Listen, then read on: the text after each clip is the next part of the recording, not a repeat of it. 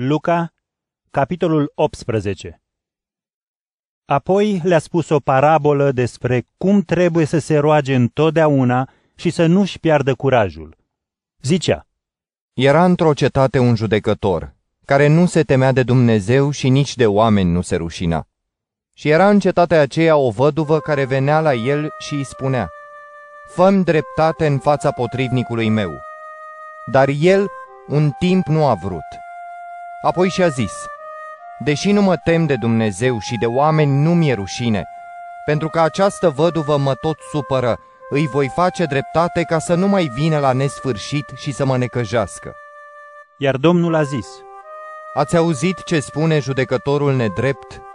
Oare Dumnezeu nu le va face dreptate aleșilor săi, care strigă zi și noapte către el, deși îi lasă să aștepte? Vă spun că le va face dreptate în curând.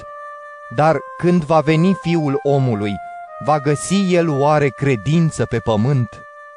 a mai spus această parabolă pentru unii care se credeau drepți și îi disprețuiau pe ceilalți. Doi oameni au urcat la templu să se roage. Unul era fariseu, iar celălalt vameș.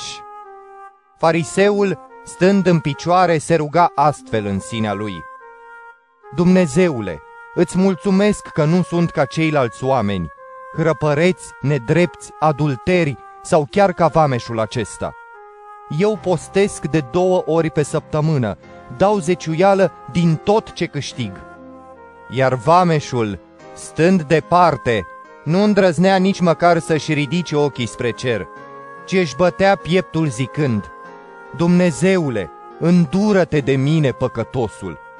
Vă spun că acesta a coborât la casa lui îndreptățit, nu celălalt, fiindcă oricine se înalță pe sine va fi smerit și oricine se smerește pe sine va fi înălțat. Îi aduceau și copii să se atingă de ei, dar când i-au văzut, ucenicii i-au mustrat. Însă Iisus i-a chemat pe copii spunând, Lăsați copiii să vină la mine și nu-i opriți, pentru că a unora ca aceștia este împărăția lui Dumnezeu. Adevărat vă spun, cine nu primește împărăția lui Dumnezeu asemenea unui copil, nu va intra în ea. Un om de vază l-a întrebat. Bunule învățător, ce să fac ca să moștenesc viața veșnică? Iisus i-a răspuns, De ce îmi spui bun? Nimeni nu este bun în afară de unul Dumnezeu. Știi poruncile. Să nu săvârșești adulter, să nu ucizi, să nu furi, să nu dai mărturie strâmbă, cinstește pe tatăl tău și pe mama ta. Acela a zis, Pe toate acestea le-am păzit din tinerețe. auzind, Iisus i-a spus, Îți mai lipsește un lucru. Vinde tot ce ai, împarte săracilor și vei avea comoară în ceruri. Apoi vino și urmează-mă. dar el, când a auzit așa, s-a întristat, fiindcă era foarte bogat. Văzând că s-a întristat, Iisus a zis, Cât de greu vor intra cei bogați în împărăția lui Dumnezeu. Mai ușor e să treacă o frânghie prin urechea acului decât să intre un bogat în împărăția lui Dumnezeu. cei care l-ascultau au spus. Dar cine se poate mântui? Și Iisus a răspuns, Cele ce sunt cu neputință la oameni sunt cu putință la Dumnezeu. atunci Petru a zis, Iată, noi am lăsat totul și te-am urmat. iar el le-a spus, Adevărat vă spun că nu este nimeni care să-și fi părăsit casă sau soție sau frați sau părinți sau copii pentru împărăția lui Dumnezeu și care să nu fi primit mult mai mult în vremea aceasta, iar în veacul care vine viața veșnică.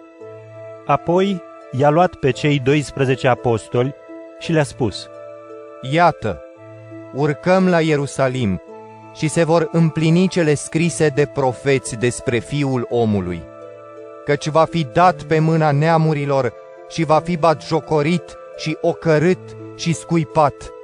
Și după ce îl vor biciui, îl vor ucide, iar a treia zi va învia. Dar ei n-au înțeles nimic din ce a zis. Lucrul acesta le era ascuns, iar ei nu pricepeau cele spuse.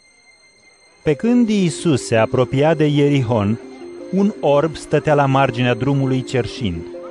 Și când a auzit cum se apropia mulțimea, a întrebat ce se întâmplă. I-au răspuns că trece Iisus din Nazaret, iar el a strigat. Isuse, fiul lui David, fieți milă de mine!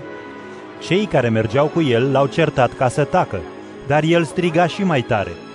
Fiul lui David, ai milă de mine! Iisus s-a oprit și a poruncit să-l aducă la el. În timp ce se apropia, l-a întrebat. Ce vrei să-ți fac?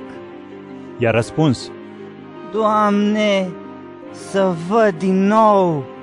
Iisus i-a zis Vezi, credința ta te-a mântuit. și îndată a văzut și l-a urmat, slăvindu-l pe Dumnezeu. Iar poporul care a văzut îl lăuda pe Dumnezeu.